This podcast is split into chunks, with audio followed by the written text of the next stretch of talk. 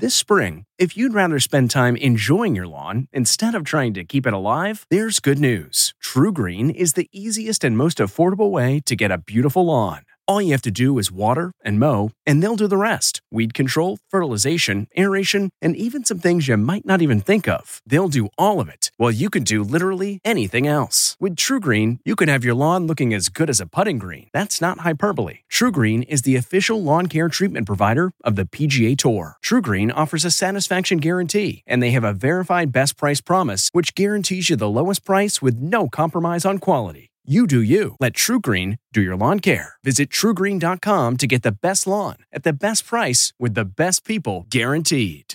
I'm Margaret Brennan in Washington, and this week on Face the Nation, we begin our third year of COVID-19 with a massive spike in Omicron cases and a still fragile democracy as we near the first anniversary of the January 6th Capitol attack.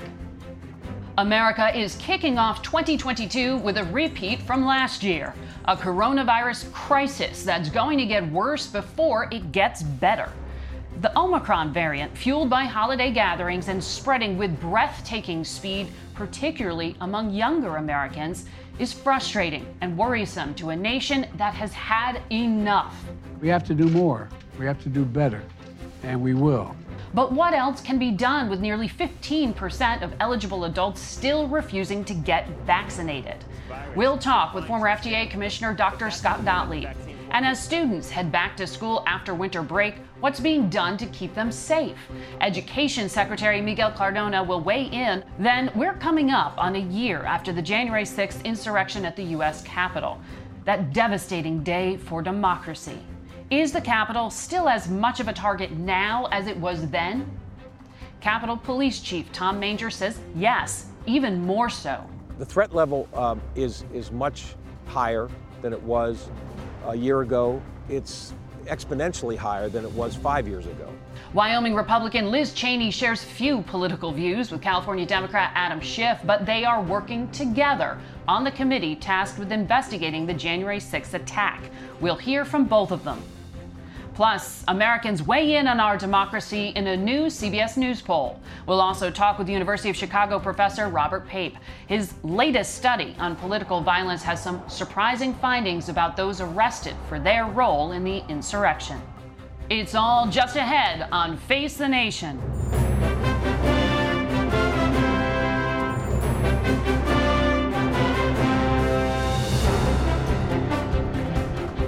Good morning and welcome to Face the Nation.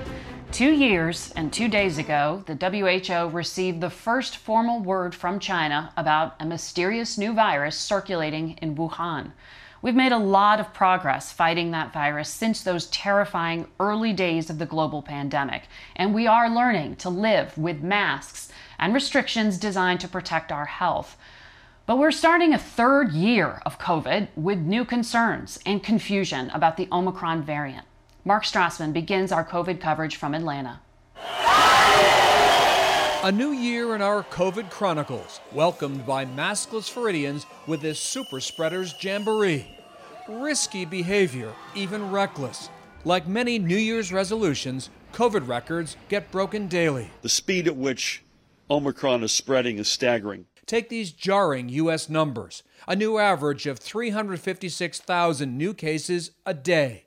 That's four more cases every second. On Thursday, 16 states reported their highest total ever. The numbers we're seeing, put that mask on and keep it on through January at least, honestly. More ominously, those numbers could be fractional. Driving this epidemic, people who are undiagnosed, either asymptomatic or mildly symptomatic, but untested. This place is so busy, it's so packed. We have patients coming in all the time. More worry spots, hospitals overwhelmed by sick patients and sick staff. The majority of these people are not vaccinated. I can't get them out of the frickin' waiting room.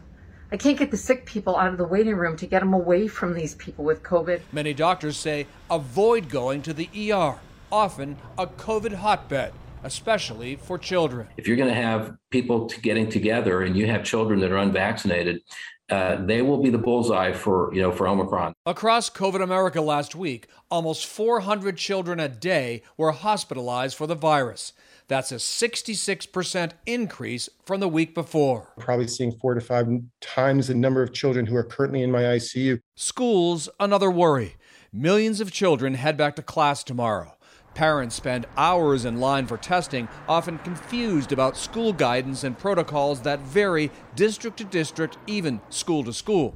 Many parents also worry their kids are soft targets. They got to use the same bathroom, the same lunchroom, so you're still exposing back everybody to COVID. More than 2,000 K through 12 schools have already closed or will offer remote learning. But most of America's major school systems will resume this week by teaching in person while they can. If the teachers we have are coming down with the virus, who's going to teach the students? Here in Georgia, testing now shows the positivity rate now pushes 40%. It's so high, Atlanta Public Schools just decided to hold virtual classes this week when the kids come back on Tuesday. Margaret? Mark Strassman, thank you. And we go now to former FDA Commissioner Dr. Scott Gottlieb, who also sits on the board of Pfizer. Good morning and Happy New Year. Good morning. This is not how we wanted to start the new year, of course. Doctor, how far out are we from the Omicron peak, and do we need to focus on the infection rate or the hospitalization rate? Well, we clearly need to focus on the hospitalization rate and how many people are becoming severely ill. There's a very clear decoupling between cases at this point and hospitalizations and ICU admissions. This does appear to be a milder strain of coronavirus, and we also have a lot of immunity in the population. I think places that have been hard hit early, like the Mid-Atlantic, the Northeast, New England, Florida, parts of the Pacific Northwest, may be 2 weeks away from peaking, but the rest of the country probably faces a hard month ahead of us. I don't think you're going to start to see a national peak until we get into February, because there's parts of the country that really haven't been hard hit by Omicron yet, and the virus will spread around the country. There's a very clear, as I said, decoupling between cases and hospitalizations, and it does appear now, based on a lot of experimental evidence that we've gotten just in the last 2 weeks, that this is a milder form of the coronavirus. It appears to be more of an upper airway disease and a lower airway disease. Mm-hmm. That's good for most Americans. The one group that may be a problem for is very young children, toddlers, who have trouble with upper airway infections, and you're in fact seeing more croup-like infections and bronchiolitis in New York City among children. So that could be a challenge for young kids, and we are seeing rising hospitalizations among that pediatric segment. Obviously a huge point for parents of young children like me. I've been looking at pediatric hospitalizations at this record high and concerned about sending my son back into a preschool even with a mask on. What do you tell parents? Are cloth masks just not good enough anymore? Cloth masks aren't going to provide a lot of protection. That's the bottom line. This is an airborne illness. We now understand that. And a cloth mask is not going to protect you from a virus that spreads through airborne transmission. It could protect better through droplet transmission, something like the flu, but not something like this coronavirus. We have to recognize this has not been a benign disease in young children. There's a perception that young children haven't been hit hard to date from coronavirus. That's just not true. We've recorded more than 600 pediatric deaths from COVID over the last 2 years. To put that in perspective, we had 1 death from flu in the pediatric population last year, and so far 2 this year. So over a period of time, we've done a very good job protecting children generally from respiratory infections. We've recorded more than 600 deaths from COVID against 3 deaths from flu. So this is affecting children, and particularly young children. This new strain could have a predilection, again, for the upper airway, which could be a bigger challenge in young kids because of the way that it binds to the airway cells. In terms of going back to school, I think the prerogative clearly is to try to get schools reopened. We shouldn't be doing preemptive school closures, in my opinion, but there will be situations where we have reactive school closures when there are large outbreaks. Well, and we also know that there are staff shortages because people are actually getting sick, right? That's where the infection rate matters. People can't go to work, teachers, or kids have to stay home from school. Given the test to stay policies now, can we be confident that antigen tests are catching the virus and that if your kid takes one, they can safely go to school? Yeah, look, the manufacturers feel very confident that their tests, the major market tests, are detecting this virus. There was some experimental evidence that the FDA put out about a week ago showing that in laboratory studies, there appeared to be decreased sensitivity in terms of the test's ability to detect this virus. But that doesn't correlate well with real-world settings per se. So we really don't know whether or not that experimental evidence is suggestive that these tests may not be as sensitive at picking up the virus. But they do appear to be detecting Omicron at pretty high rates, and I think it could be reasonably confident. Once again, if you're using the antigen test to protect a high-risk setting, the best approach is to do serial testing over a period of time.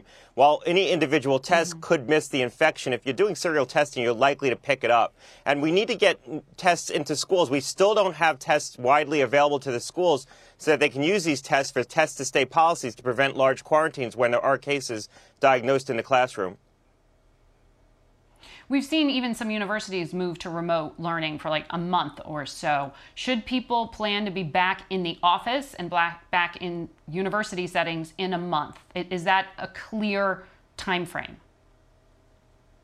I think certainly the February timeframe is appropriate in terms of when we're going to pass through this Omicron wave across the United States. Now, this is a big country. This will affect different parts of the country at different points in time. But if the UK is any guide, London's already peaking. If South Africa is any guide, this is about a two-month epidemic wave from start to finish. And so parts of the country that were affected earlier, like New York, probably are going to start to peak in the next 2 weeks, other parts within the next 4 weeks. So I think certainly by the end of February, we will be through this if businesses need a guide of when prevalence is going to start to decline.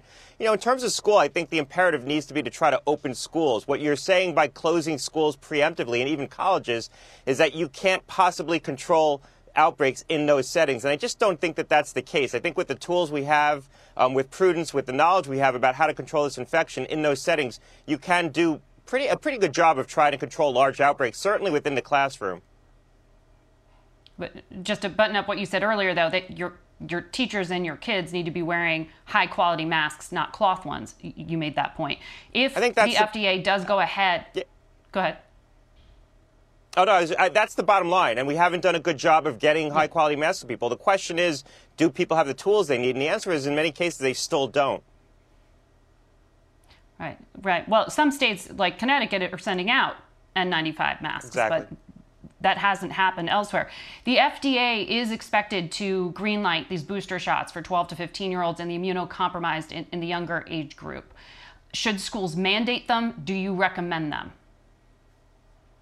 Well, look, I certainly don't think schools should be mandating boosters. I think this should be left up to the discretion of parents and their physicians. You know, it's going to depend on the individual circumstance. What is the risk that the child's facing? Are they in a setting where they're more likely to come into contact with the infection? Do they have some underlying health conditions that put them at increased risk of bad outcomes? We've seen that the durability of the vaccines in young children, particularly 12 to 16, has been more robust than what we've seen in adults. In the studies at 6 months, there was 100% protection in that 12 to 16 cohort. And that's likely because kids are getting a more robust response from the vaccines more generally. And remember, they're at less risk overall from the infection. Right. So talk to your doctor. All right. Dr. Gottlieb, thank you very much. Face the Nation will be back in a minute. Stay with us. This podcast is supported by FedEx. FedEx offers fast delivery, more visibility, simple returns, and weekend home delivery to 98% of the U.S. population on Saturday and 50% on Sunday. With FedEx, you get picture proof of delivery, ensuring you always know where your package is. Returns are simple with packageless and paperless returns. Plus, FedEx Ground is also faster to more locations than UPS Ground. See the FedEx service guide for delivery information. So, what are you waiting for? See what FedEx can do for your business. Absolutely, positively FedEx. This episode is brought in part to you by Audible, your go-to destination for thrilling audio entertainment. Whether you're looking for a hair-raising experience to enjoy while you're on the move or eager to dive into sinister and shocking tales, Audible has an exclusive collection of thrillers from best-selling authors that will keep you on the edge of your seat, like James Patterson's first audio-only thriller, The Coldest Case. Experience stories like never before, where every chilling detail is brought to life by captivating sound design.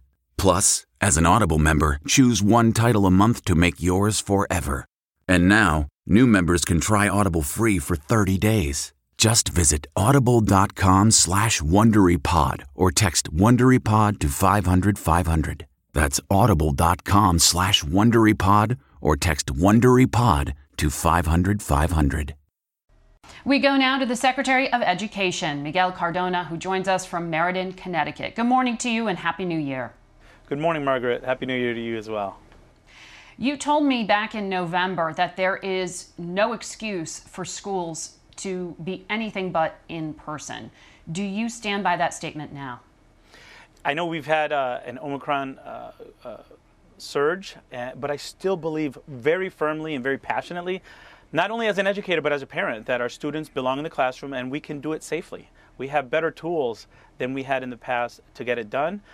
We know what works, and I believe even with Omicron, our default should be in-person learning for all students across the country. But then you are seeing school districts already go through closures, more than 2,000 so far, according to Burbio. Teachers' unions, including the largest one in your home state of Connecticut, have said they want a delayed return because they don't have access to testing. They are concerned about infections among young children. So it seems some of the educators disagree with you. Right.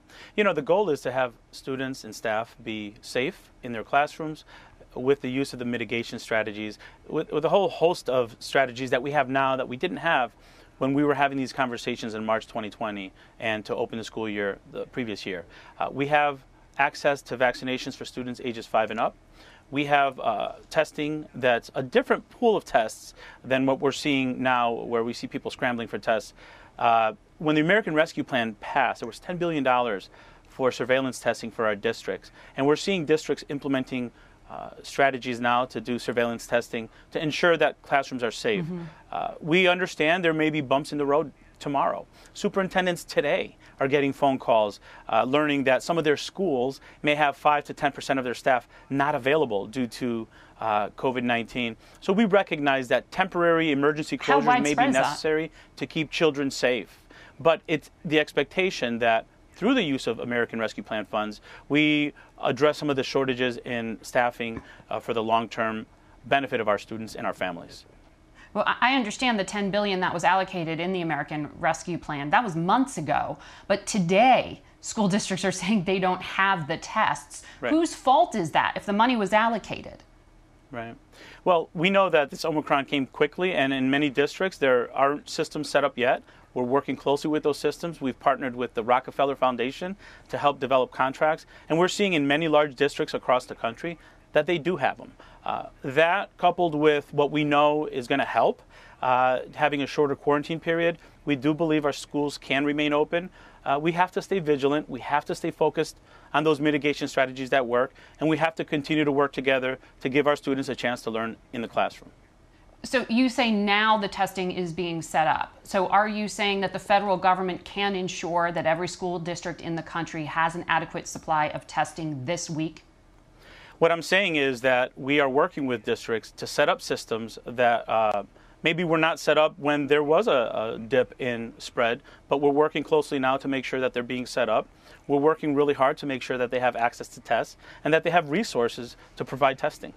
So we know remote learning has hurt children emotionally. We are seeing the impacts of that as well. But you have teacher shortages also due to a hit to morale. People don't want to go into that classroom, many of them. Have you gotten on the phone and asked the teachers' unions to still show up in person? Since the beginning of the pandemic, even before I was Secretary of Education, when I was serving as commissioner here in Connecticut, we worked together and we had to communicate the importance of in-person learning, but also in making sure that our educators are safe and have the support that they need. That's why it was critically important with the American Rescue Plan to have funds available to provide that safety that they needed. Vaccinations for educators was early. I mean, the president announced that, I believe it was in March, and we had over 90% of our educators vaccinated by the summer. That shouldn't stop. Our educators, it doesn't take a pandemic for us to appreciate what teachers can do. We need to continue to support them, not only during the pandemic, but beyond. Right. But that's why I'm asking what you've asked the teachers union to do, because out in Chicago, in Massachusetts, in Connecticut, you have teachers saying they don't feel safe. Well, the message hasn't changed. We need to make sure we're following mitigation strategies. We're supporting our educators by providing a safe learning environment. We're providing vaccination for our students as young as 5 so that the whole school community is safe. And we're providing surveillance testing to make sure that if someone is sick, that they stay home. So those are the things that we can do to provide a safe school environment And we need to double down now that Omicron is higher to make sure that we're doing that. But it works. You know, we went from 47% of our schools open in person in January of last year to 99% in December. We know what works. We have to stick to it. We have to support our educators, our families, and most importantly, we have to support our students. The White House said that the unvaccinated face a severe winter of death. Children under 5 cannot be vaccinated. What is your message to the parents of a kindergartner or a preschooler when they send their child into the classroom? What are they supposed to think about that? Right. You know, and I think about those parents regularly. I remember having to reopen schools before we had vaccines for any children and before we had the science that we have now. So I remember right, but I'm talking about now and the White House language about now.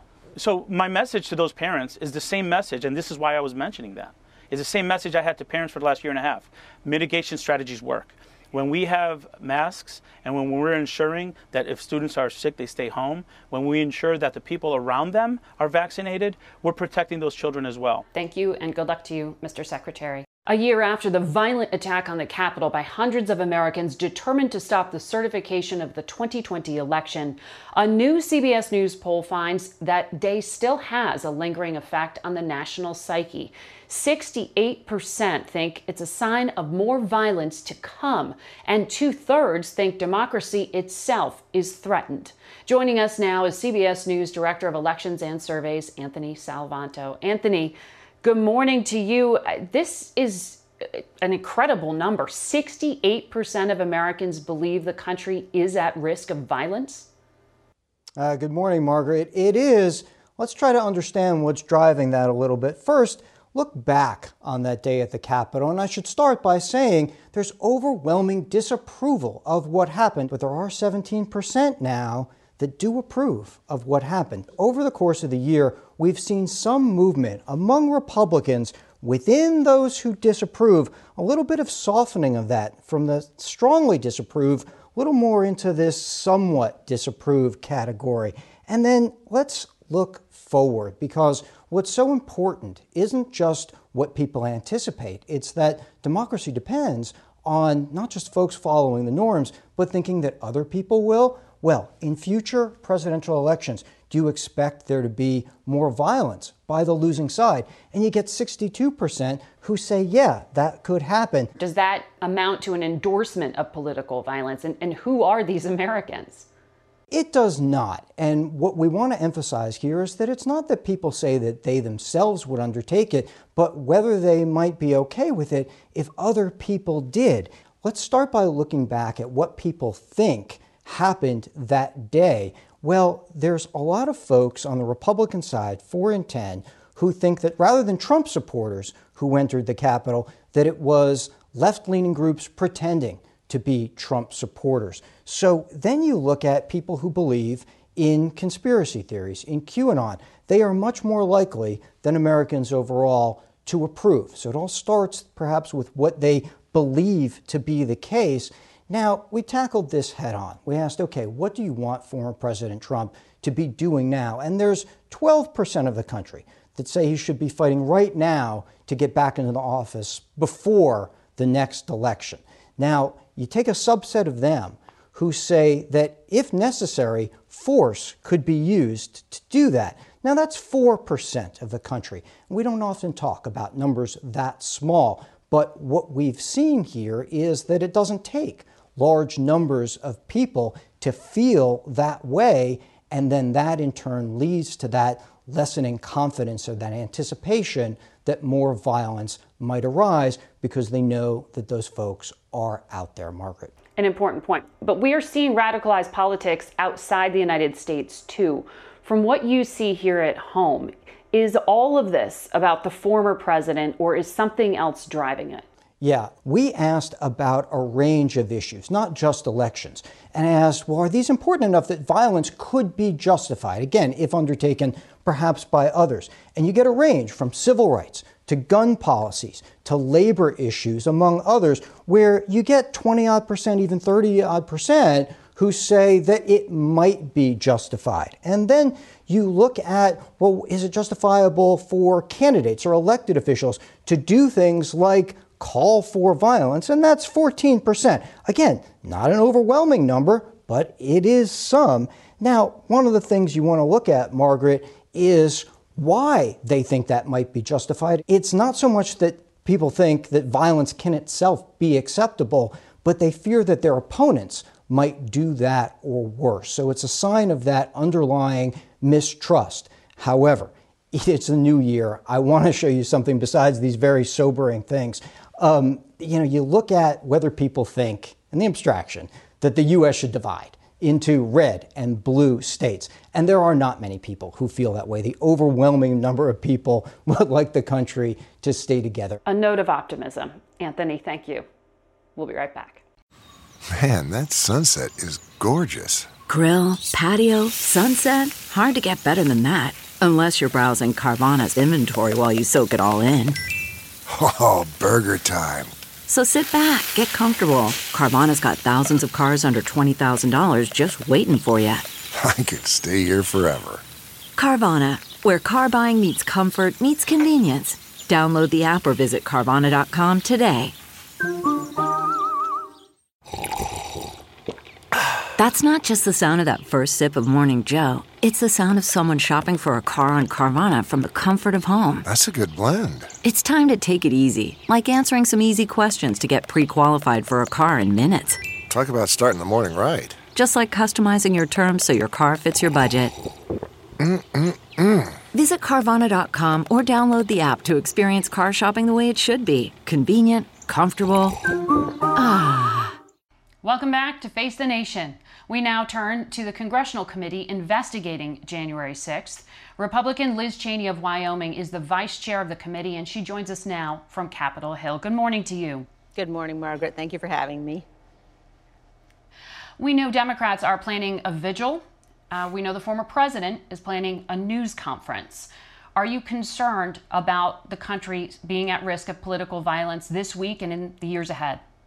Look, I think that if what he has been saying since he left office is any indication, former President Trump is likely again this week to make the same false claims about the election that he knows to be false, and the same false claims about the election that he knows caused violence on January 6th. I think that it is indeed very concerning, given what we know happened in the lead up to the 6th and what the committee is finding out about the events of that day. But I think that it's not surprising. But again, he knows these claims caused violence. And we've seen now people who were in the Capitol, people who've been arrested because of their activities on that day. They themselves have told us in court filings, they've told us on social media, we've seen it on videos, that they were here because Donald Trump told them to be here. And so he's doing this press conference on the 6th. Again, if he makes those same claims, he's doing it with complete understanding and knowledge of what those claims have caused in the past. You've raised in the past the possibility of criminal culpability for the president. Is that the consensus view of the committee? Look, the committee is obviously going to follow the facts wherever they lead.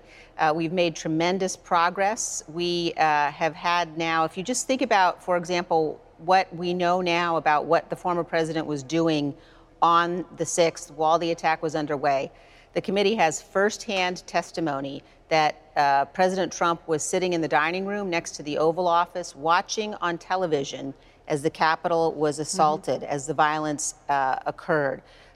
We know that is clearly a supreme dereliction of duty. One of the things that the committee is looking at from the perspective of our legislative purpose is whether we need enhanced penalties for that kind of dereliction of duty. But we've certainly never seen anything like that as a nation before. One of the things that we've seen in CBS polling is that there is just a hard percentage of the population that believes what the former president is claiming. 8 million people believe in violence to restore him to office. 7 out of 10 Republicans still believe President Biden's illegitimate. 66% believe there was widespread voter fraud. So these numbers are pretty hard here. Why hasn't this conviction abated within your party? Look, I think that we're in a situation where people have got to understand the danger of President Trump and the danger that he posed on that day. You know, if you think, Margaret, he could have simply walked a few feet to the White House briefing room. He could have gone immediately on live television and asked his supporters to stop what was happening, asked them to go home. He failed to do that. He instead, we know, had the motivation. At the same time the violent assault was happening, he's watching television. He's also calling at least one senator urging delay of the electoral vote. So this is a man who has demonstrated that he is at war with the rule of law. He's demonstrated that he's willing to blow through every guardrail of democracy, and he can never be anywhere near the Oval Office again. He's demonstrated a complete lack of fitness for office. I think one of the really important things that our committee has to do is lay these facts out for the American people so that they really have a sense of the truth of what happened that day, and so that they inform us in terms of our legislative activity going forward. That assumes facts can actually persuade. What happens with this committee if Republicans take the majority in 2022? Have you asked Kevin McCarthy to keep it? Look, you know, Leader McCarthy has said a variety of things. He has both acted to obstruct the operations of the committee, but he's also, on a couple of occasions, said that he's willing to come talk to the committee. I think that the American people, again, and particularly the Republican Party, you know, we as Republicans have a choice to make. I am a conservative Republican. I believe strongly in the policies of low taxes and limited government and a strong national defense. I think the country needs a strong Republican Party going forward, but our party has to choose. We can either be loyal to Donald Trump or we can be loyal to the Constitution, but we cannot be both. And right now, there are far too many Republicans who are trying to enable the former president, embrace the former president, look the other way and hope that the former president goes away, trying to obstruct the activities of this committee, but we won't be deterred. In a number of state capitals around the country, in 19 different states, election laws are being changed, and in some there is concern that Republican-controlled legislatures could be able to change certification of an election if they don't like the outcome of it. This is undermining confidence among some in the public about the integrity of our elections. Would you ask your fellow Republicans in states around the country to stop trying to do that? Absolutely. I think that, again, you know, as a nation, we've got to be founded on the rule of law. We've got to be founded on fidelity to the Constitution. And when you look at what former President Trump continues to do to this day, in terms of trying to undermine our belief in our democratic process, in terms of trying to undermine the rule of law, in terms of trying to find local officials who will help him do that, one of the really important lessons we learned on January 6th was how important it was that we had a few individuals who stood up. We had individuals at the Department of Justice before January 6th who stood up to the president, who said, absolutely not, we will not claim that this election was stolen, who told him the truth. And we had local officials in the party, the Republican Party, who did the same. We have congressional races in 2022. You yourself are running. Out in Wyoming, we know the former president endorsed your primary opponent. He's promised to help campaign against you.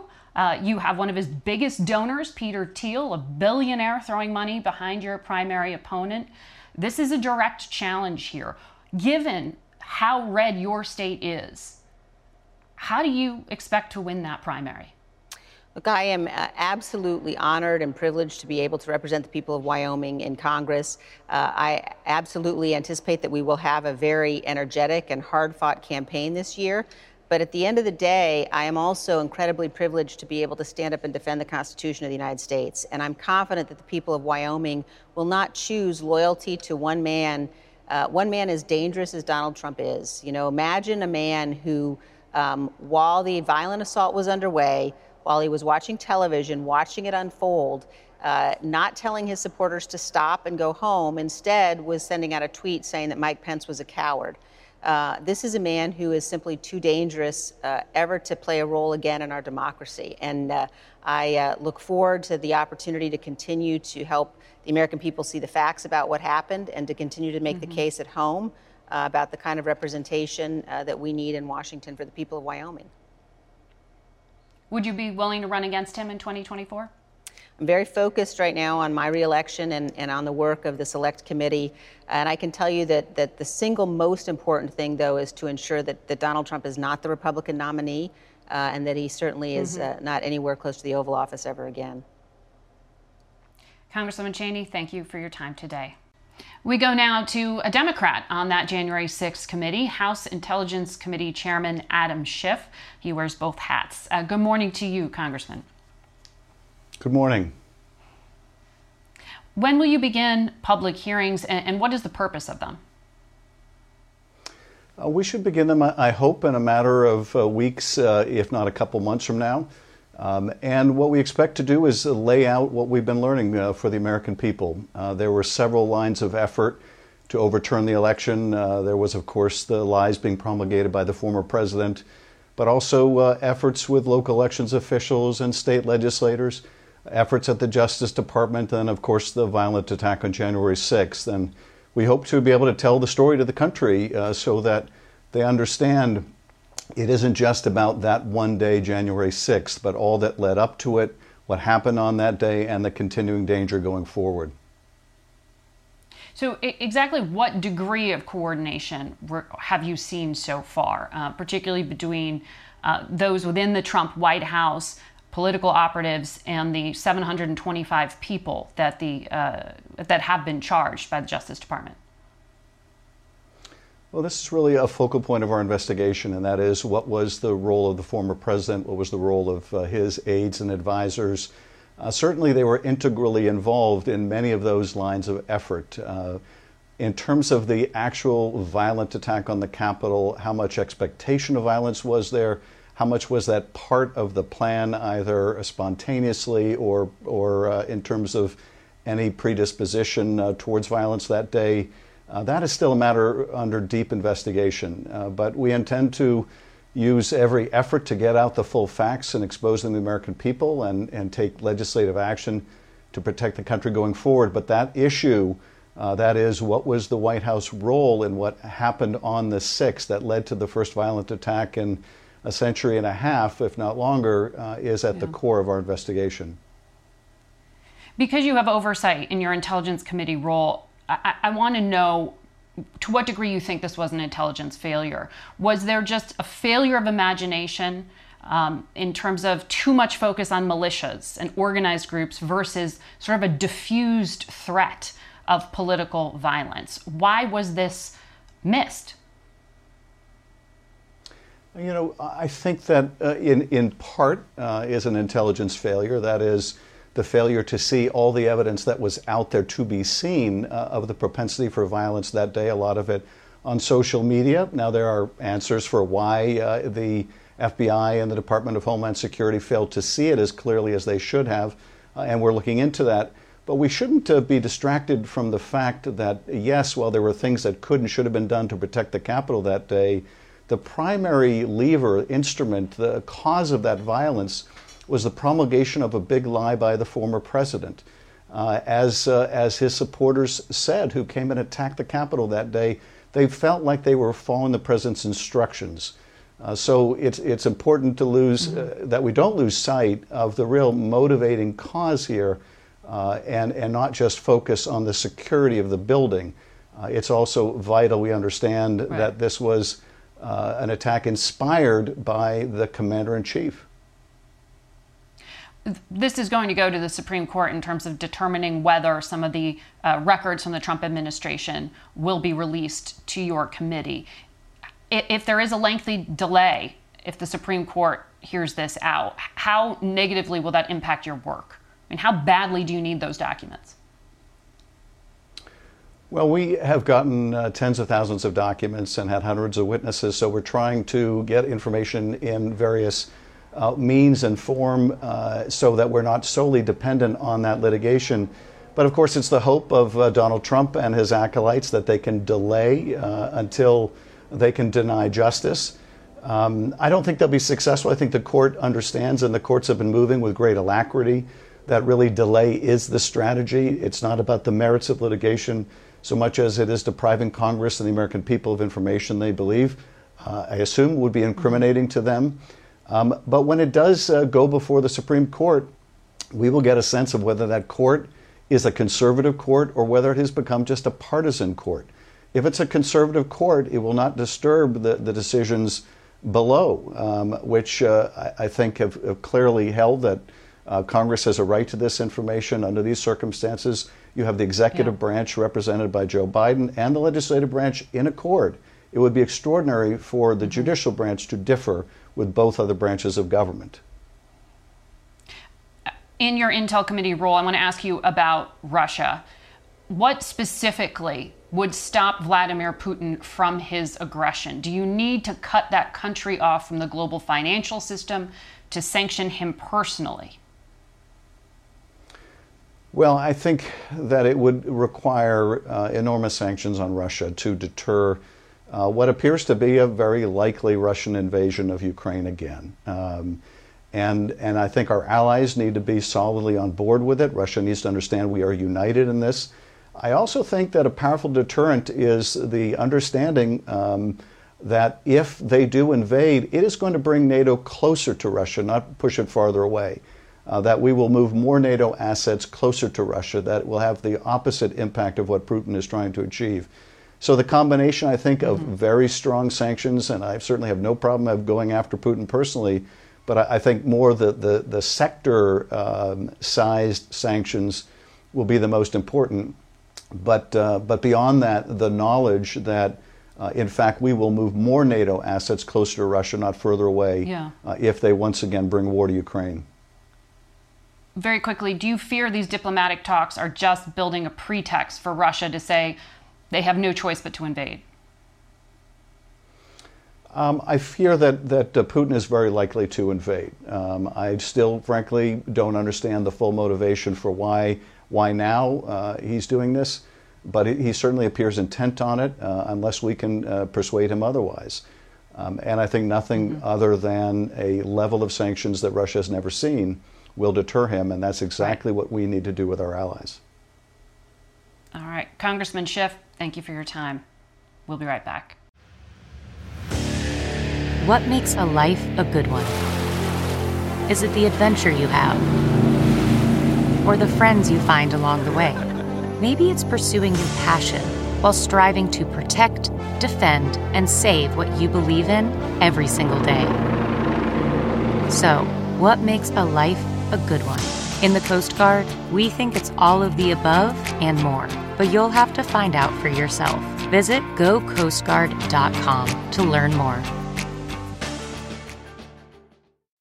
At Amica Insurance, we know it's more than just a car. It's the two-door coupe that was there for your first drive, the hatchback that took you cross-country and back, and the minivan that tackles the weekly carpool. For the cars you couldn't live without, trust Amica Auto Insurance. Amica, empathy is our best policy. We want to take a closer look now at the 725 people who've been charged for their roles in the attack on the Capitol. Who are these individuals, and what can we learn from their backgrounds that can help us understand the political violence that we saw that day on January 6th? Joining us now is Professor Robert Pape of the University of Chicago. Professor, I know you've studied insurgencies and war zones. You're working with the Pentagon now. I mean, you're looking at what is happening in the United States. And one of the things that was chilling to me was that you found the majority of those who attacked were not affiliated with any organized militia. They were everyday people. Exactly right, Margaret. What we're seeing is a movement that is a mainstream movement, not simply confined to fringe elements. And this is important because we're so used to thinking of right-wing extremism, or really extremism in general, as part of the fringe. They're just a tiny fraction of America, less than 1%. And they come from people that are economically destitute, many often unemployed. Well, that's not what our studies of the January 6th, those who broke into the Capitol on January 6th show, or our studies of the insurrectionist sentiments in the country. And what you found is that some of these people were business owners. They were employed. These were people who had something to lose. They were putting things at risk when they went to Washington and carried out this violence. Absolutely. Very striking finding is their economic profile. Over half of the 700 who broke into the Capitol, who've been arrested so far for breaking into the Capitol, are business owners, CEOs, from white-collar occupations, doctors, lawyers, architects, and accountants. Only 7% were unemployed at the time of their January 6th insurrection, nearly the national average. This is very different than we're used to seeing from right-wing extremists, where typically 25%, 30% of right-wing violent offenders are unemployed, and virtually none are CEOs or business owners. Further, if we look at their relationship to the militia groups, so only 13% of those who broke into the Capitol on January 6th were members of militia groups like the Oath Keepers or extremist groups like the Proud Boys. That means not nearly 90% were not. So if these people believe in what they were doing, who were they getting their information from? How could they truly put everything on the line and carry out this violence? Like, who is telling them what to do? Well, we can see their media consumption from surveys that we've done after our studies of who broke into the Capitol. We find that fully 21 million people believe two radical beliefs in America today. One, that Joe Biden is an illegitimate president, and two, that the use of force to restore Donald Trump to the presidency is justified. And their media sources of those 21 million, they come from 42%. Of the 21 million, their main media source is Fox News, Newsmax, One America, that is mainstream conservative news. Their second most prominent news source is actually liberal and centrist media like CNN, NPR, CBS. And you might say, well, how could that be? It's because often when people watch ideas they disagree with, that makes them angry. Only 10% of the 21 million are getting their news mainly from right-wing social media like Gab or Telegram. President Biden has said that he believes racism was a key part of the attack on the Capitol on January 6th. Have you seen anything that bears that out to be true? Race is an element and race is a driver. So when we look at the counties that the 700 who broke into the Capitol came from, where they live, what we see is over half live in counties that Joe Biden won. They don't mainly come from the reddest parts of America. They're coming from San Francisco, Los Angeles, Chicago, New York City, Philadelphia, Houston, and Dallas. Further, when we look at the key characteristic of why some counties and not others, what we see is the counties that sent the insurrectionists are the counties losing the most white population. Well, that dovetails with this right-wing conspiracy theory that used to be part of the fringe called the Great Replacement. The idea that whites are being replaced. This idea is also that the Democratic Party is doing this deliberately. Well, that idea now is voiced by mainstream political leaders, by mainstream media figures, embraced full throttle.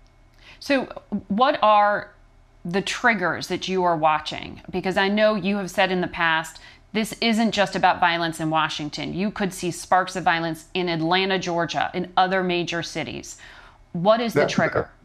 That's exactly right. So what we're seeing in our surveys, our national surveys of the 21 million in the insurrectionist movement, is a mass of combustible material. Think of it as like dry wood that can be set off from a lightning strike or a spark, as in wildfires.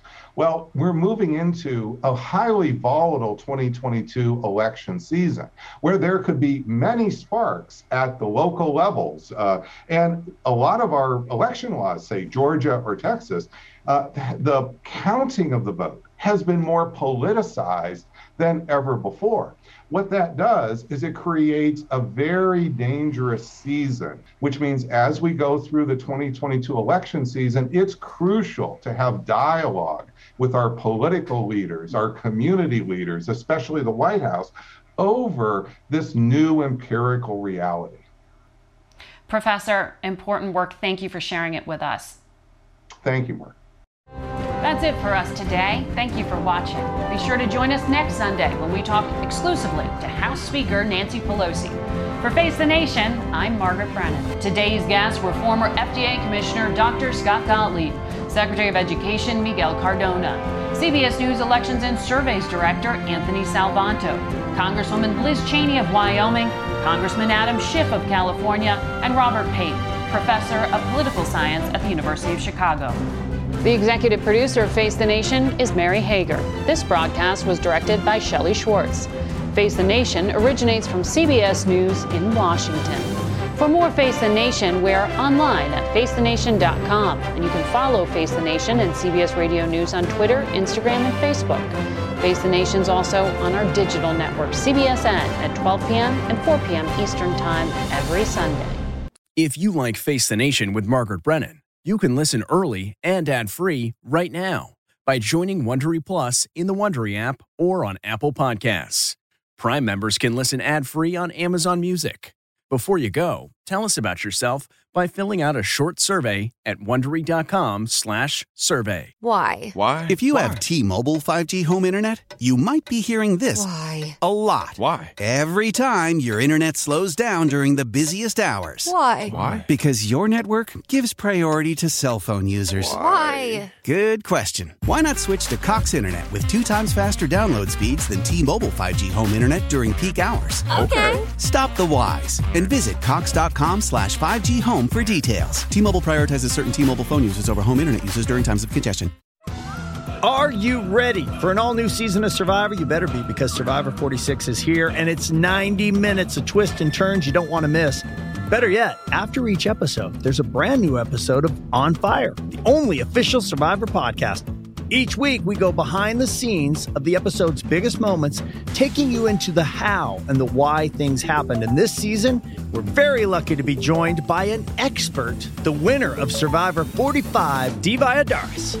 What is up? I'm thrilled to be joining this team and to be giving you my take on how and the why players made the moves they did, what it takes to outwit, outplay, and outlast, and to ask Jeff some questions, because even after 26 days out there, there is still a lot for me to uncover. Bring it, Dee. Listen to On Fire, the official Survivor podcast, wherever you get your podcasts.